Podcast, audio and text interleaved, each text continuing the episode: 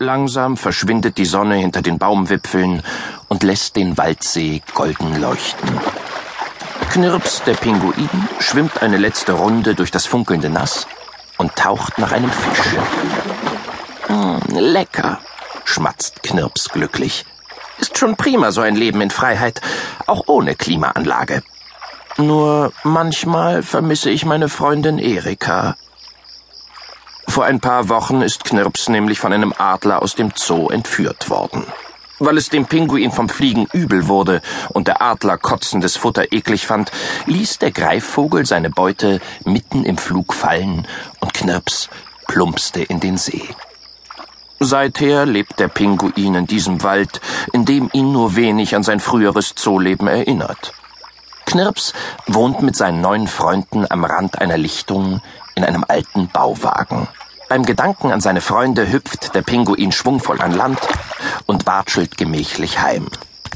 Zu Konstantin Caruso, dem Sängerhasen auf der Suche nach dem Glück, und Carlos, einem entlaufenden Zirkusbären.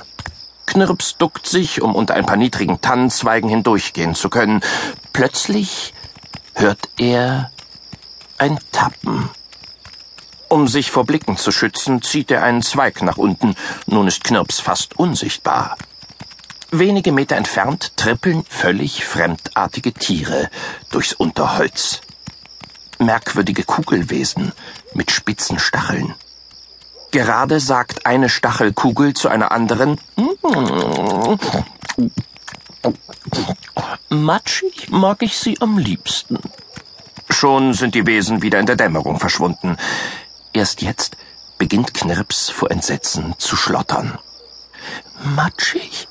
Welche Matsche? Das hört sich ja grausig an, flüstert er.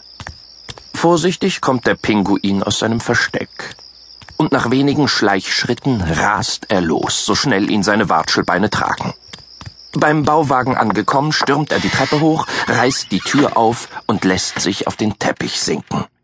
Na, hat unser Pinguin einen Waldlauf gemacht? fragt Hase Konstantin, den seine Freunde nur Co nennen. Gut gelaunt schaukelt er in seiner Hängematte und betrachtet den Ankömmling. Bär Carlos hockt auf dem Sofa und sortiert seine Habseligkeiten, die er in einem Seesack aufbewahrt und wie einen Schatz hütet. Ohne Sport wird Knirps von unserer leckeren Waldkost zu dick behauptet er und streicht zufrieden über seinen eigenen Moppelbauch. Ich habe keinen Waldlauf gemacht. Knirps schnappt nach Luft. Ich bin vielmehr geflüchtet. Im Wald hausen unheimliche Stacheltiere.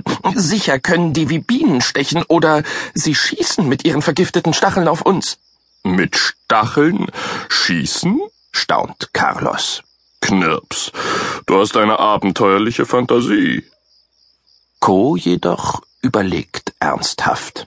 Vielleicht sind das ja Stachelschweine aus deinem Zoo, die dich besuchen wollen. Knirps schnauft theatralisch. Freunde, niemand außer Eule Jula kennt unsere Adresse. Und noch was. Solche Stachelkugeln gab's im Zoo nicht. Wahrscheinlich sind die viel zu gefährlich. Auweia. Und nun? Fragt Co. Sollen wir nach diesen unheimlichen Viechern suchen, sie fangen und in unsere Höhle sperren? Gute Idee, findet Carlos, der stets befürchtet, dass er eingefangen wird. Lasst uns sicherheitshalber nachsehen, was das für unbekannte Wesen sind. Dann entscheiden wir. Nachgucken? Jetzt? Es ist inzwischen finstere Nacht, bibbert Knirps. Du sagst doch immer, du liebst Abenteuer und Gefahr, sagt Carlos mit spöttischem Unterton. Ja, windet sich Knirps. Aber was machen wir, wenn die uns angreifen wollen? Das müssten allerdings große Wesen sein, die sich sowas trauen, tönt der Bär. Gemeinsam sind wir mutig und stark. Immerhin haben wir bereits eine Million Bienen auf einen Streich ausgetrickst und die Schatzsuche in einer finsteren Höhle überlebt.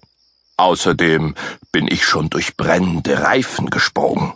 Ich habe erfolgreich gegen Gespenster gekämpft, gibt Co an. Dass das seine verkleideten Geschwister waren, ist noch immer sein Geheimnis. Ach ja, seufzt Knirps. Und ich kotz. äh, äh, äh, kämpfte mal gegen einen Adler. Nun denn, auf geht's.